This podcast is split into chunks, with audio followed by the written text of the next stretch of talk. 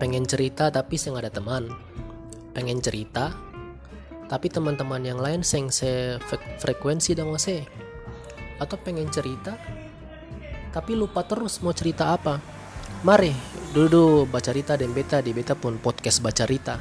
Oh saya bisa cerita apa saja? Curhat kehidupan pasangan cerita mau ngomong cerita cerita yang saya nggak ada guna. Intinya cerita saja dulu podcast baca cerita cerita apa saja yang ada di Osepong Kepala cerita akang saja dulu tapi ingat cerita ini belum tentu kasih solusi.